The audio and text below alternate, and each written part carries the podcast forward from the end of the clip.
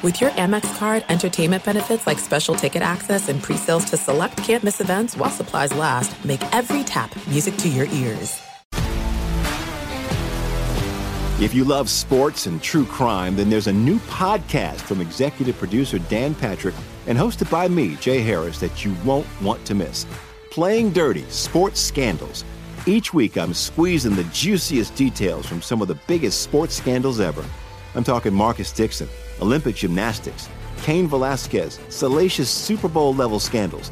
Join me on the dark side of sports by listening to Playing Dirty Sports Scandals on the iHeartRadio app, Apple Podcasts, or wherever you get your podcasts. What's up, everybody? This is Stephen A. Smith, host of the Stephen A. Smith Show podcast. Tune in every Monday, Wednesday, and Friday at the very least as I bring you all new episodes that feature the biggest headlines in the world of sports, pop culture, business, and I answer your phone calls and respond to your tweets. You'll hear my unfiltered opinions and straight shooter interviews with top celebrities and game changers. All that and more. So listen to the Stephen A. Smith Show podcast on the iHeartRadio app, Apple Podcast, or wherever you get your podcast. Hey, everybody. I'm Logan Camden. I'm Carson Brabber. And this is Nerd Sesh. No! Oh my God! How could he do that? Are you on Don't. What? Charles Darwin. All right, so over the past couple of weeks, we were honoring some of the greatest teams in both basketball and football's history, talking about the 10 greatest teams ever, ever from each of those sports. Today, we're going to be flipping that right on its head and talking about the 10 worst NBA teams to ever set foot in this league. So, Logan, I'm going to throw it over to you. Who do you have at number 10?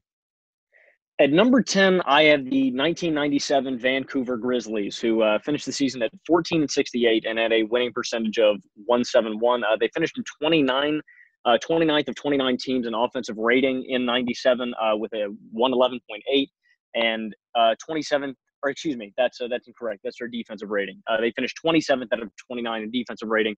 They had a defensive rating of 111.8 and an offensive rating of 100.3. Uh, they were the second worst scoring team in basketball the, that year, only scoring 89.2 points a night. And they surprisingly had a decent uh, defense, 21st out of 29 teams. But this team is really here for their negative 10.2 point differential, which was wasn't one of the worst on my list. It was uh, mm-hmm. eight or nine, I believe, out of the 15 uh, teams under 15 win. That was the threshold that I looked at. Teams who were on, under 15 wins for their season, even lockout shortened ones, of course. But uh, this team had a very low point differential there, and their offensive rating and defensive ratings were terrible. So I completely understand this choice. In fact, this was my number 10 almost until I was ready to just settle and say, all right, this is my final list. But I ended up choosing a different team over the Grizzlies, a team that had one more win. But when you look at the roster personnel, it is on a whole different level of bad. So I ended up going with the 1989 Heat. They were 15 and 67, had a negative 11.2 point differential, finished dead last in offensive rating. That's 25th out of 25, and 18th in defensive rating. And the difference to me, again, comes down to personnel. The Grizzlies also actually did have a better point differential. This Heat team started 0 and 17. They were 4 and 38 at basically the halfway point. So they picked up a few garbage wins at the end, but they were really, really bad at their lows. But when you look at the 96 97 Grizzlies, they're led by Shareef Abdur-Rahim, who, yes, was never a guy that was going to contribute to winning, but he was a, a gifted scorer. Bryant Reeves, who, of course, is one of the great players in, Grizz- in Vancouver Grizzlies history, which is a little bit sad to say. They had okay NBA guys like Anthony Peeler, Greg Anthony, George Lynch starting for them. And yes, they had some real nobodies. Lee Mayberry started for those for that Grizzlies team. Roy Rogers, Lawrence Moten. These are guys who, I mean, Roy Rogers played 137 career games, averaged 1.3 and 2.2 points per game in his other two NBA seasons. Lawrence Moten, 119 career games. Lee Mayberry, like these guys are just, it's a really bad roster. But when you look at the 1989 Heat, their top three scorers were Kevin Edwards, Rory Sparrow, and Grant Long the fact that those are the top three guys on any NBA team in history, their leading scorer might genuinely be the worst of anyone on this list. You have Billy Thompson starting 58 games. This is a guy who basically had a four year NBA career.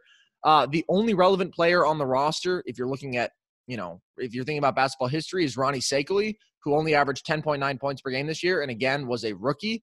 And as I mentioned, just the abysmal start. So you could go either way because the Grizzlies have some more prominent, solid NBA players. They also have some more absolute nobodies in big roles. Uh, and, you know, I mean, those Grizzlies teams, they had a 15 game losing streak. They had seven losing streaks of five plus games. I just, to me, the roster deficiencies with the Heat and the terrible point differential, worse than their record would suggest, made it so I had to put them in my top 10. I also will say, though, I also very much considered the 95 96 Grizzlies, who were 15 and 67, just one win better than the 96 97, and didn't have Shareef Abdur-Rahim, who was probably their best player the next year. So they had it rough to start. And that was just their second year after expansion. So it kind of makes sense. So let's move on. Who do you have at number nine? I want to stay on that just for briefly for one second, Carson, if that's uh, okay. cool with you. Um, Heat squad did not make my list, and I also want to give a brief. I just want to talk about briefly the '99 uh, Grizzly squad as well. Mm-hmm. Finished eight and 42. Yeah. This team was also pretty depleted, um, but the reason uh, they're an honorable mention for me when you have a guy like Mike Bibby on your roster, and then you name if you have a choice of a second guy being Mike Bibby or Big Country Bryant Reeves, I'm probably yeah. going to take Bibby in, in that situation. Uh, at number nine, I have the 94 Maverick squad. And I seriously thought this team could have been higher on my list considering how bad they are um, in mm-hmm. offensive and defensive rating. The, the squad, either of the these Dallas teams in the 90s, you I would be hard pressed to name three players on any roster. I, this is uh, looking up and down and going on basketball reference it was atrocious rating. I knew Jim Jackson. That was it. I knew Jamal Mashburn on the uh, 94 team and Sean Rooks. Uh, Fat Lever's here too.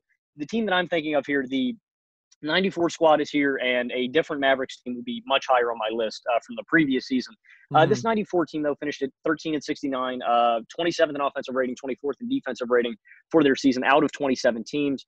Uh, 95 points per night, dead last in the league, and the 24th defensive team 109.6 points allowed per game. They had the 10th uh, worst point differential out of teams under 15 wins at negative 9.2. So they're number nine on my list because of their offensive and defensive ratings. As I said, the Grizzlies team had a worse point differential, but I just looking up and down at this roster, this Mavericks team to me was just worse on paper. So I understand it. I mean, I it's kind of funny to come in and defend a 13 and 69 team. So I'm not really going to do that. The reason they got left off my list is because uh, the addition of Jamal Mashburn, who, you know, yes, wasn't necessarily impacting winning, but that's a good NBA player. The fact that their point differential wasn't as bad, and probably the fact that if it came down to a tiebreaker between them and, say, someone like the 89 Heat, I would rather not have back to back Mavericks teams. Although, really, that wasn't it. I just. I didn't fully consider them, and I think part of the reason was the point differential was better than any team on my list, which is, you know, significant um, indicator of how good a team actually is. My number nine is the 2004 2005 Atlanta Hawks, who were also 13 and 69, had a negative 9.8 point differential, and were 29th in offensive rating and defensive rating. And this team is really interesting because when you look at the roster, there is a ton of good names. It's just almost all these guys are either too early or too late in their careers. You have 35 year old Tom Gugliotta, 34 year old Kenny Anderson, 22 year old Boris Diaw, 19 year old Josh Smith. Lots of guys that, you know, you throw them all together in their prime, you're going to get a playoff team out of. But of course, that is not what happened in 0405. Their, their two leading guys were Antoine Walker and Al Harrington, who, yes, could always score, could always put up numbers, but just really not winning guys, not particularly efficient and not particularly well rounded players. Tyronn Lue was their third leading scorer and he got traded there midseason. In his first stop, Houston, he was averaging six points per game. So I think that says a lot about the role that he was expected to step up and take. And then you have guys playing significant roles like rookie Josh Childress, who basically had a five year NBA career. He was playing in Greece by age 25. He started 44 games. Obinna Ekezie, who I have never heard of, he was out of the NBA in the previous two years. He's a career 3.6 point per game scorer, and he only played 143 NBA games, but he started 31 games for this team and then immediately left the NBA again, never played again. Jason Collier, a guy who played just 151 career games, started 44 this year. So it's just these absolute nobodies playing significant roles. And at one point, they lost 27 of 28 games. They had a 13 game losing streak and a 14 game losing streak back to back. So if you're looking at the names on the roster, yeah, they're probably a little bit uh, more talented, quote unquote, than some of the other teams. But at the end of the day, if the talent isn't uh, actually that good, it doesn't really matter. So they had to be here for me. The Hawks are number eight on my list. Uh, so this, you know, plays well uh, as you have them at All nine. right. The point differential, like you said, was a big reason why this team made the list. And I'm really surprised you didn't mention 42 year old, uh, the man who will never retire, Kevin Willis. Yeah. Wow. He played a long time. Did he have the longest career ever? Not by games played, but by years, he might have. That's actually a good question. Uh, I think you covered the Hawks pretty well. Who do you have at number eight, Carson? So my number eight is sort of a personal favorite of mine. It's 1982-83 Rockets. And you might be wondering, Carson, how, what? How is an early 80s terrible team a personal favorite of yours? Just because Moses took them to the finals two years before. And yes, their personnel was slightly different on that 81 finals team, but it's still so ridiculous that a team could go from that height and fall that dramatically that quickly, primarily because of the loss of one player. They were 14 and 68 this year, had a negative 11.6 point differential. That's some big time stuff. They were 23rd of 23 in offensive rating and 19th in defensive rating. Their leading scorer was Allen Leavell, who is a career nine and a half point per game guy, followed by James Bailey, a career 8.8 point per game guy. So there was not a player who was actually playing a decent role on this team who scored 10 points per game in, his, in their career. And then you do have a couple of historically relevant guys in Elvin Hayes and Calvin Murphy, but Hayes was 37, Murphy was 34, and then they also have old Caldwell Jones, who was a good player in his in his youth. But again, it's just old guys and irrelevant guys. And this team, as so many of these teams did, started out the year just ice cold, lost their first 10 games, had eight separate losing streaks of five plus games. So their record is better than, say, the 0405 Hawks, but the point differential, and when you just look at the roster, it's insane. And of course, again, the 81 Rockets, that was a better team. Uh, they had they had Rudy Tomjanovich on that team, who was better at that point. I think he might have still been on the 83 team, but he wasn't as good. They had a slightly better Calvin Murphy. They had Robert Reid, who was a solid player. So it's not it's not apples to apples here, but it's still pretty funny in my opinion. This Rockets team is on my list uh, a little higher up, mostly because, as you mentioned, their point differential was so bad. And Mhm. yeah, you mentioned the the exit of Moses Malone, and man, this team is just such a tweener without it. Old Elvin Hayes, old Calvin Murphy. This Mhm. team just seems directionless. Yeah, well, of course they did get Ralph Sampson and Akeem Olajuwon out of being this terrible, and then they're back in the finals by 86. So really, Trust I don't the think process. yeah, trust the process. And I think they got to say thanks to just this miserable, miserable team. And if I'm not mistaken, it was these Rockets teams that actually inspired the lottery because they were diving so hard for the worst record in the league. And then, of course, it ended up working out for them because they got Sampson and Olajuwon. But then by 85, you have, um, you know, obviously the rigged lottery where Patrick Ewing goes to the Knicks. I don't, I don't know if it's rigged. Uh, okay, let's move on to number seven. Who do you have there? At number seven, I have the 1987 Clippers, and for a team that finished 12 and 70, you may expect them to, you know, be a little higher, but Mm-hmm. there are some really bad teams I discovered in basketball history. Uh, oh, sure. Are. I consider the 99 squad for the Clippers as well, just because the Clippers historically just suck. There's got to be a Clipper squad on here. Uh, if there's one good thing I can say about what Elgin Baylor and Don Chaney did with this team is they ran. Mhm. Uh, they ran. They had fourth best pace, but wow, they were horrendous in every other category. 23rd in offensive rating, 23rd in defensive rating. Uh, they the sixth worst point differential on my list at negative 11.4. 22nd in points allowed per game uh, out of 23 teams, and 21st in points per game at a little under 105. Uh, This team ran, they pushed the pace, but they could not defend anyone. If you take a look at the roster here, I, I see Cornbread Maxwell here. That's the only person that I could, off the mm. top of my head, tell you that I knew and saw play basketball. So I have this team one spot higher, but I guess I'll just address them now for convenience's sake. They're abysmal. As you mentioned, they're 23rd eh, in offensive rating and defensive rating. That's out of 23, so they're dead last in both.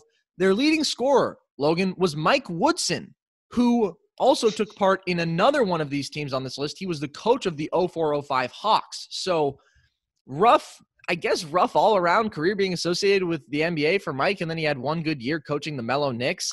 He averaged 17 a game. Then you have Michael Cage, as you mentioned, old Cedric Maxwell. Marques Johnson is a big name on this team because he was great for the Bucks in the early 80s, but he only played 10 games. He was past his prime.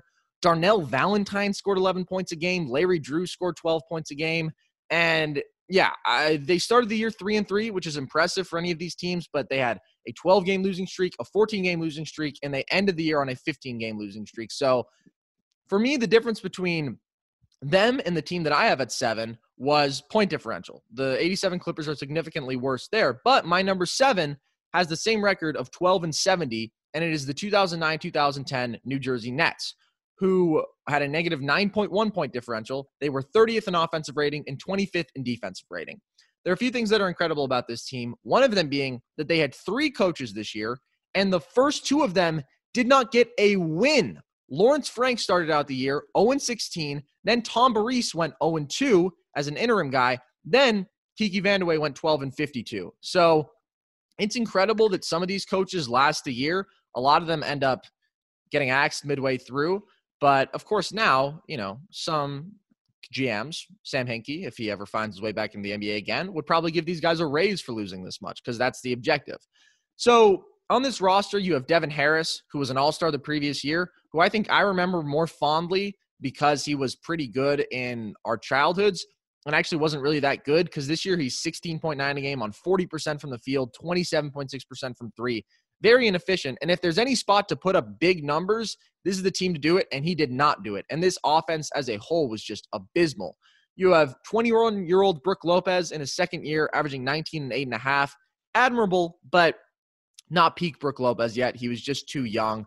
You have a solid guy in Courtney Lee filling out, you know, some of those points, some of those minutes. But then the rest of the roster is crazy. You have Yi Jian Jianlian, who started 51 games, only played 272 career games. You have Chris Douglas Roberts with 38 starts.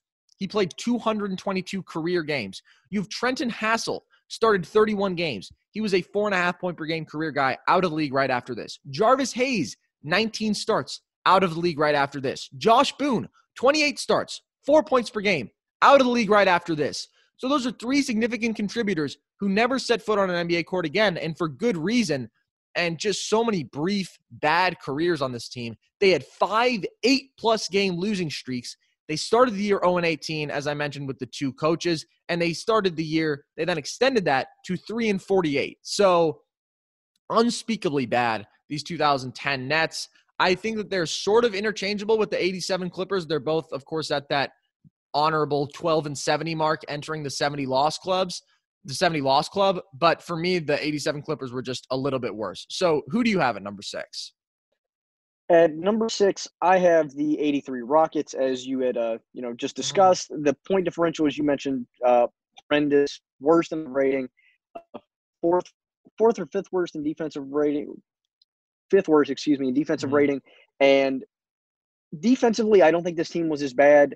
And maybe you can make the argument, but as we the point differential and really the as you said, the measure of how good a team is, too bad to warrant being lower on my list and being considered a better team.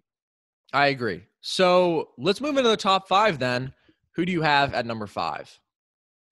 At number five, I have the 1998 Denver Nuggets. Uh, this team finished at 11 and 71 and finished in 28th out of 29 teams in offensive rating and 29th out of 29 teams in defensive rating. Uh, they had they scored 89 points per game, 28th in the league out of 29 teams, and allowed 100.8 points per game, 26th out of 29 teams.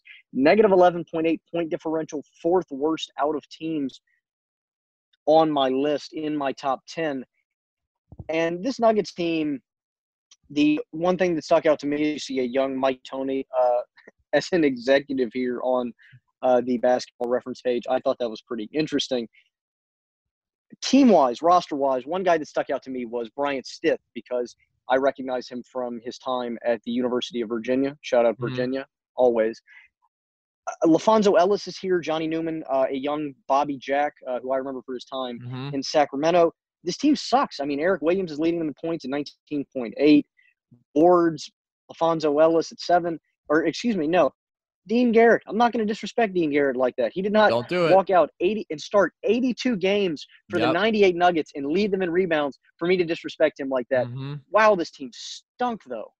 Yeah, no, it's pretty unbelievable. You mentioned leading scorer Eric Williams, but he played four games due to injury. And first of all, if Eric Williams is scoring 20 a game, I think he had some decent scoring seasons throughout his career, but it's probably not a great sign. So Johnny Newman, who is a Virginia boy as well, uh, ended up leading them in scoring with 14.7 a game. Then you have LaPhonso Ellis, who really just had one good year, which I believe was the year before this. Cory Alexander, uh, was a five and a half point per game career scorer, averaged 14 in his 23 games there, which to me is always telling because that's when you see, all right, someone's got to soak up these shots, and some guys are just putting up numbers that don't mean anything. As you mentioned, rookie Bobby Jackson, Dean Garrett, 82 starts. This is a career 4.8 point per game scorer who only played six seasons in the league, and he is just. He's the core. He is the tree that this team relies on down low, protecting the rim, grabbing boards, interior dominant scorer, Dean Garrett. So that's never a good sign. They started the year 0 12. A 23 game losing streak brought them to 2 and 38. And then moments later, they have another 16 game losing streak and they're brought to 5 and 58. So some of these teams pick up quality late. Um, I sort of wish that they had stayed on their trajectory because when you start 5 and 58, you're really looking like you're going to be a single digit wins team. And so it's unfortunate that they didn't end that way. But we both agreed on that. And then just for clarity's sake, as a reminder, at number six, I had the 87 Clippers, uh, but we had already discussed that. So let's move on. Who do you have at number four? Who did you have at number five? You also had the Nuggets? Or? I also had the 98 Nuggets. Nice. All right. At number four is a team that, uh, point differential wise, should probably not be this high on my list, but it's the 2016 Philadelphia 76ers who finished at 10 and 72. I mean, I just remember watching this team and they Mhm. stunk. I mean, they, they Mhm. left me wondering. They had the seventh worst stuff for context here among other teams 30th in offensive rating, 26th in defensive rating, uh, 97.4 points per game, and 107.6 points allowed. Negative 10.2 point differential, seventh worst on my list. But I honestly think it's because they didn't play Christian Wood. If they knew to play the greatest player of all time, if they knew to give him minutes, I think this team would have played better. But instead, they trotted out old Elton Brand and EuroLeague star Sonny Weems. okay. It is honestly pretty insane that Christian Wood got cut from this team. Because, first of all, you know what that actually tells me? Oh, this is perfect. Sam Hinkie was the GOAT. He knew exactly how to tank. He saw a talented player walk onto the roster and he said, No, get out of here. We don't want you here. But there actually are some guys who ended up becoming decent. This is funny again. I have the uh, 15, 16, 76ers at number four on my list as well. So we are very much agreeing on this to this point. Um, there are some decent players, you know, Robert Covington, Nerlens Noel, Jerami Grant, but just none of them were themselves yet. They were super young, with the exception of Covington, who wasn't that young, but just never was seen as legitimate in his time in Philly. And it was probably unfair, but it was because they were so bad, so bad at this point. Their leading scorer was Jahlil Okafor, who I still think he can score out of the post. He's pretty skilled down there, but boy, is he bad at everything else. And he, he shouldn't be your leading scorer. And their second leading scorer, Ish Smith, who I believe has played on eight or nine teams in his NBA career and is really not known for anything other than being fast. Other notable names to start at least 15 games for this team JaKarr Sampson, Hollis Thompson, Isaiah Canaan, and Nick Stauskas. That's winning basketball. They started the year 0 18, then they won one game, then they lost 12 more straight, so they were 1 and 30 to start the year. Then they were better for a brief stretch in the middle, and then they lost 28 of their last 30 games too. So they start the year 1 and 30, they end the year 2 and 28. That is just Sam Hinkie's dream. It's his vision realized. And then, of course, you know, within a couple years, they're a contender, and then they're disappointing again briefly after. But I think this team has to be in the top five, even without the point differential. I don't think that's bias because we watch them. I think it is really because more than any other team, they openly tried to suck and they were just great at it. So let's move in to the top three. Who do you have? At number three, I have the 1973 Philadelphia 76ers. Uh, this team finished at 9 and 73. They finished 17th out of 17 teams in offensive rating, 14th out of 17 in defensive rating. And when I first looked at this team, I was going, man, this team's really good. They have a bunch of scores up and down this roster. There's no way they were actually just bad. No, they just they they ran. They they were one of the fastest yeah. teams pace wise, and they had a lot of guys coming there for very little games. I knew very little about this roster. I knew very little people on this team. Uh, I like that we have John Block and John Trapp here. Very cool names. Uh, and a very old Hal Greer, only only guy I knew on the roster. Yeah, I mean, this is an interesting thing that Hal Greer is on this roster because, and I made a comment about this on my Twitter, as I often do about things from you know the 70s, the 60s, the 50s, what have you. And I, my point was, I feel like people think that because of his name, Hal Greer played in like the 40s, because that is actually the oldest sounding name that I've ever heard of. but he played into the early 70s. Um, I believe that John Trapp was on the 71 72 Lakers the year before this. So that would really suck. You go from a 69 win team to a nine win team. And I should mention, Logan, I also have the 72 73 Sixers at number three. So I think that we might be able to sweep the top five here in the exact same order, which I don't think we've ever done before on any list. Uh, and this would be an interesting one to see it happen for. So Fred Carter's the leading scorer at 20 a game. John Block, who you also mentioned, was averaging 18 a game. Then midseason traded to Kansas City where he averaged nine. So that's sort of the same thing I was talking about. Very telling when a guy's numbers are dramatically different from one spot to another. Then they traded for Tom Van Arsdale of the famous Van Arsdale brothers, who averaged almost 18 a game for them. You have Kevin Loughery playing 32 games. He also coached 31. These were still in the days where they had player coaches, which was never a good idea in my opinion, but worked for the Celtics with Bill Russell. But I guess they were just going to win no matter what. They started the year losing 15 straight. Then later, this is just incredible. They had a 14 game losing streak, a 20 game losing streak, and they ended the year on a 13 game losing streak. Four losing streaks of 13 plus games. That's 50. Well, how many losses is that? That's 62 losses. Oh my goodness, that's 62 losses over just four stints. So I guess they really packed their wins in tight because they're 9 and 11 over the rest of their games. So go Sixers. Two of the worst five teams in NBA history, I think, pretty clearly, in our opinion. And but they couldn't get into the top two for you. So who do you have at that two spot? At two is the spot I really went back and forth with. This team at the two spot has the worst uh, point differential of any team on my list at negative 15.2. It's the 1993 Dallas Mavericks. Uh, this team finished at 11 and 71, finished dead last in offensive rating and dead last in defensive rating. And looking back to the historical numbers and for context, I played with this team at the number one spot is the worst team of all time. The only thing that held me back was the fact that, again, I saw the 2012 Charlotte Bobcats play basketball, and yeah. there's no way that I can possibly conceive in my brain that anyone could be as bad as them. Uh, mm-hmm. Derek Harper leads his team in scoring, and like I said, Jim Jackson, Sean Rooks, shout out Tim Legler for being also on this roster. Only yeah. guys I could pick apart on this roster that I knew who they were.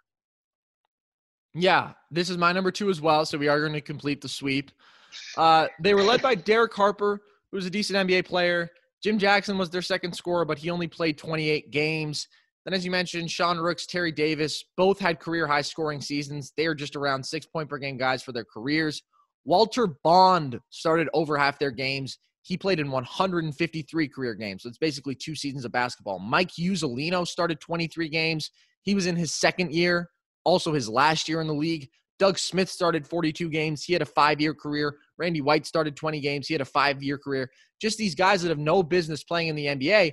And I think that is an important thing to remember with this. Often you can have one or two decent guys at the top, like Derek Harper and Jim Jackson. But then as you go down the roster, it's just so many guys that should never have even set foot in the league. They had a 15 game losing streak and a 12 game losing streak and a 19 game losing streak all nice and early in the season which brought them to 4 and 57 at one point. So they really they could have done it logan and if they had a 66 game season they would have been worse than the bobcats. But unfortunately they did pick it up a bit. Uh, maybe the big change they made was they fired head coach richie adubato after a 2 and 27 start, replaced him with Gar Heard, who went 9 and 44. I think that Gar is the only thing that kept them from being immortalized as the worst team to ever do it. But I absolutely think they have to be here. And at number one, I think we both know who we have, but why don't we tell the people? Number one, I, I have to I have to give Michael Jordan credit with the Last Dance happening, with us being able to give see everything from Michael Jordan's career. Michael Jordan constructed the greatest college basketball team of all time. Four guys in double digit scoring, three guys over four assists. Kemba Walker is shooting 36.6% from the field. Michael Jordan may have done something. No, this was incredible. This was an incredible accomplishment. Obviously, most famous for being 7 and 59, negative 13.9 point differential, which is just on the verge of being the worst ever. But the Mavs at negative 15.2, that's insane. They scored 87 points per game in the modern NBA. Now, pace of play has ticked up a lot since then, but I don't think there's a team scoring less than like 103, 104 points per game right now. Of course, last in offensive rating and defensive rating. As a team, they shot 41.4% from the field and 29.5% from three. They had an assist to turnover ratio of less than 1.4 to 1. Just all these incredible things. Gerald Henderson leading them in scoring. You have rookie Kemba just thrust into the worst situation ever, shot 36.6%. And combined, Logan, these names filled 48% of their starting spots on the season. So basically, two and a half starters a game were filled by these guys rookie Bismack Biyombo, who sucked, Reggie Williams, Byron Mullens, Derrick Brown, DJ White, Tyrus Thomas, DeSagana Diop, and Matt Carroll.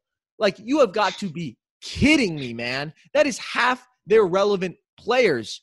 It's ridiculous. They opened the season with a win, then a one point loss versus the Heat, who were basically at the peak of their powers. And then four days later, they played the Heat again and they lost by 39. So I think if that was a little more telling of their true abilities, they started the year three and 10, which honestly makes this more incredible because then you have to go four and 49 over the rest of the season. Then they immediately lost 16 straight, ended the year on a 23 game losing streak. And I think that they won their next game of the next year. So weren't able to extend that. But what an accomplishment. What an accomplishment. Well, what blew my mind really about both of these rosters, especially the 93 Mavericks team, is they didn't have a single player over uh, 50% from the field, which oh. is kind of embarrassing considering that people are seven feet tall. And then the oh Bobcats oh only had one in Derrick Brown. That's I mean that's that's an unbelievable stat to not have basically a single efficient player on your team.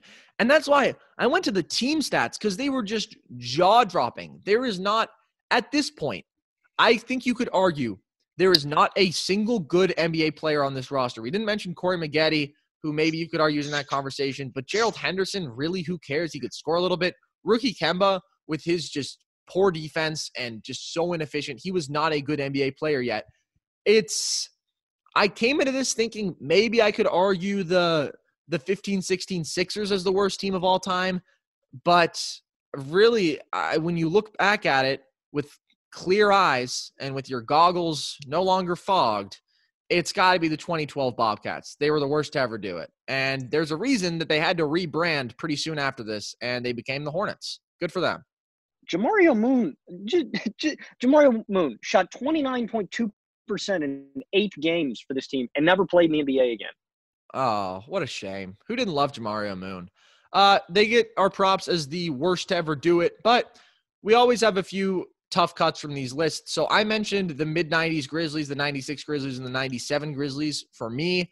Uh, also, the 94 Mavs, who came right after that 92 93 team. Those were the three teams that I got closest to putting on. Who were the narrow misses for you? Uh, you mentioned the Grizzly squads. I also considered the 9 and 41 uh, 99 Clippers squad. I left the 2010 Nets off because I felt they were a little farther along defensively than some of the other teams on our list, but I mean, mm-hmm. point differential, they are still one of the worst teams ever. I thought you did a pretty good job. I, I enjoyed hearing, uh, reminiscing on Devin Harris tearing up the NBA for a brief moment. Yeah, he was just a killer. Uh, That's funny. It didn't even occur to me that you left them off your list. Interesting. Yeah, I mean, listen, when you're dealing with the worst of the worst, there is a bunch of directions you can go, which is why I think it's interesting that of all the lists for us to agree exactly on the top five, this ended up being the one. But, you know, it's a good feeling it's a good feeling to be in to be in absolute agreement. It's a good feeling to be listening to Nerd Sesh. Oh boy, is it! But unfortunately, guys, that feeling like everything in life, is fleeting and can last no longer because we're done here. So this one was fun. I think that we're going to be back with a certain special kind of episode, wink, wink, trivia focused next week because we've uh, we've taken a few weeks off. But I've been Carson Breber. I have been Logan Camden. And this was Nerd Sesh.